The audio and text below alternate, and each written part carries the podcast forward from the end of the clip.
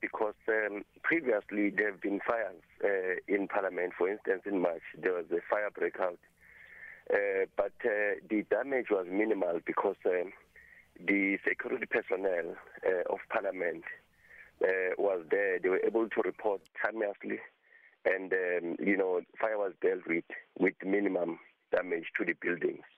This time around, the management of Parliament took a decision in December to say they are not going to need uh, the security personnel in Parliament because they don't have money to pay overtime.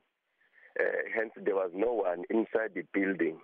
It was only the police that are stationed in the entrances of Parliament. Therefore, we believe that had we had our, you know, uh, security personnel inside, they would have been able to to uh, to dictate that there is something wrong because they are monitoring the systems inside.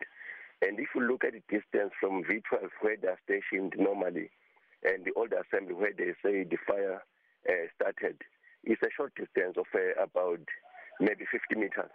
So they have been able to deal with the situation. Now, Parliamentary spokesperson Moloto Mothapo has rejected your suggestions that the fire could have been prevented, saying that you are playing politics. How do you re- react to that? We are not playing politics. The challenge that we have, we have been incapable management. And we've been saying this, even in December, we've been saying this to say we've got incapable management. For instance, uh, there is a 2018 report which stipulated, and it was bringing on, on Parliament to say they are not complying with the Health and Safety Act.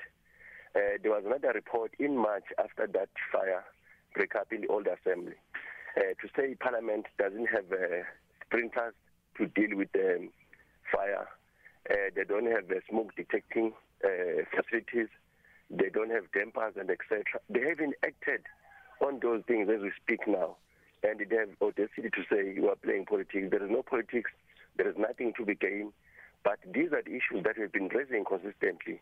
For instance, in July, we wrote to the management of Parliament to say, how far have you gone with uh, the implementation of the recommendations and issues that were pointed out by the independent auditor uh, on the compliance uh, of Parliament with the Health and Safety Act? Uh, their response le- left a lot to be desired. Uh, there was nothing that they really said. Again, we wrote to them to say we are not satisfied with the qualification of one of the managers uh, who's, who's heading the C unit, which is responsible for the, for the safety in Parliament. And we said conduct investigation. They never conducted investigation. They said they're satisfied with that person. So the issues we are raising uh, are not starting now. We've been raising them consistently in July mm. uh, as well. But, you know, we're met with arrogance. So yeah. I don't know what Mr. Mnoto is talking about here. So are you suggesting then that the person that was taken in for questioning over the fire uh, could that could have been prevented even before if your personnel, your, your security personnel, was uh, inside that building? Yes, we, we believe so. And uh, we also believe that um, the absence uh, of the head of security, that position has been vacant for more than four years. Hmm. There is no head of security in Parliament. And that is national key point. Uh, we, we, have heard about the previous break-ins in Parliament, including the break-in in the offices of SAPC, uh, the offices of members of Parliament. Uh, there have been break-ins in Parliament in the national key point. Uh, but, you know, uh, in, in, as far as fire is concerned, uh, our members have been able to deal with with that situation previously. They were able to report fire was dealt with with minimum min, minimum damage to the buildings. But this time around, uh, you know, they decided to remove uh, uh, our the personnel, the security personnel from the from the building. So there was no one inside. And our view is that Parliament is a national key point and the key institution of democracy. There must always be security, 24 hours, mm-hmm. inside and outside. Police are just outside in the entrances, but inside we need to have people mm-hmm. 24 hours.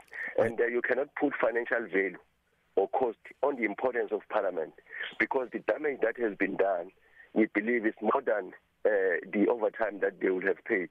Uh, mm-hmm. So their thinking was short term, and um, they must stop this thing of regarding workers as cost instead of uh, useful human resources.